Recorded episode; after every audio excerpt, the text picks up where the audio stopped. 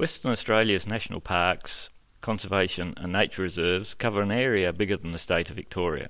The parks are known and loved for their spectacular scenery, diverse plant and animal life, and the unique experiences they offer. The parks are mostly administered by the state government Department of Parks and Wildlife, and to support them in this huge undertaking, the WA Parks Foundation has been created so that together we can make a real difference and help everyone enjoy our wonderful outdoor lifestyle and protect our parks for future generations to enjoy. Today I'm talking to the Governor of Western Australia, Her Excellency, the Honourable Kerry Sanderson, AC, who has had a distinguished career in government and business and who has been a driving force behind the creation of the WA Parks Foundation. Hello, Your Excellency. Good morning, Barry. It's lovely to meet with you again. I apologise that my voice is a bit husky today. I've been going through just the last few days losing my voice and it still hasn't recovered properly. Well, we're fortunate that it's hung in as well as it has. Yes, well, I, I feel fortunate. Can you tell our listeners about the vision, the mission, and the goals for the WA Park Foundation? Well, I hope and anticipate that this important initiative will make a big difference to our parks and to people's understanding and love for them the vision for the parks to be increasingly loved and visited, and that people appreciate them, their animals, the landscapes, and cultural values, and that they're protected and a source of pride for us as West Australians. The goals come in three main areas. The first goal is to protect the parks, protect, conserve, and enrich them for future generations. The second goal is about connecting people with the parks. That's fantastic for people's health, both physical and mental. And I know when I go out into the outdoors, I get a great spiritual uplifting when you're walking through our lovely natural environment. And what we're trying to do is to encourage people to get out and get that connection with the land. And the third goal is about involving people, getting partnerships, and business and community working together.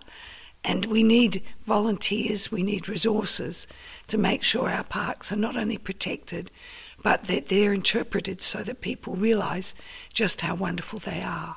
Well, I think that's very important, and uh, Radio WA and Western Tourist Radio is about encouraging people to get out and explore and look after the state of Western Australia.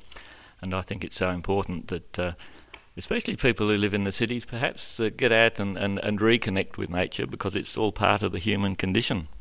Yes, yes. And what we want is people to celebrate and take pride in it.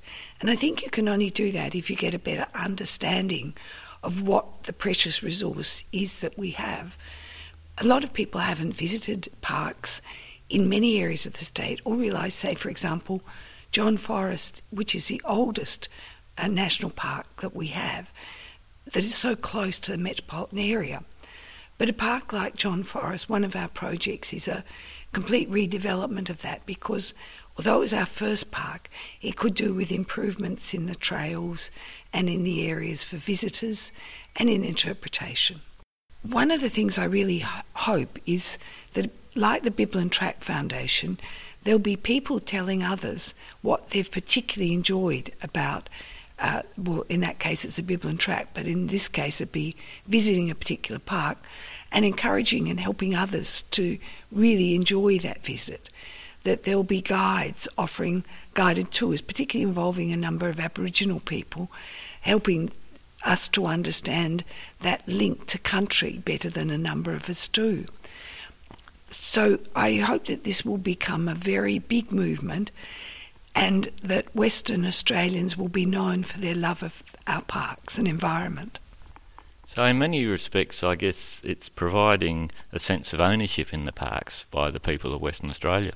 Yes, it is. And I think with ownership comes pride, but also, I, I like the word stewardship, that we will feel that we're stewards of the park. So that means that we want to look after it, but we also want others to know how precious the resource is. And whether it be parks close to the metropolitan area or far distance, each are very precious. If you look at our wildflowers, they're just um, fantastic, the range. And in the peri-urban areas, which is around Perth, there are as wide a variety of wildflowers as they are in either the Fitzgerald or Stirling National Parks.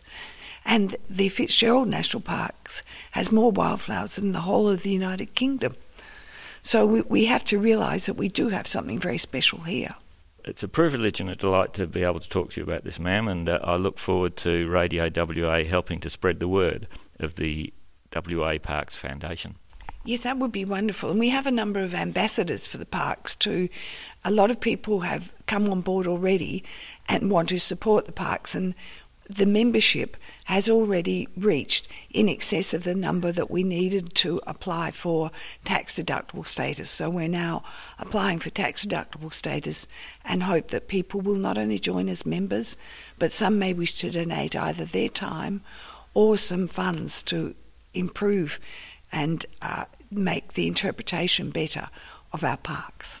Well, it's been great talking to you, and uh, of course, you can go to ourwaparks.com radio.au to find more, or like anything you hear about on Radio WA, you can go to radiowa.com.au and we'll have a prominent link from the homepage of our website to the WA Parks Foundation.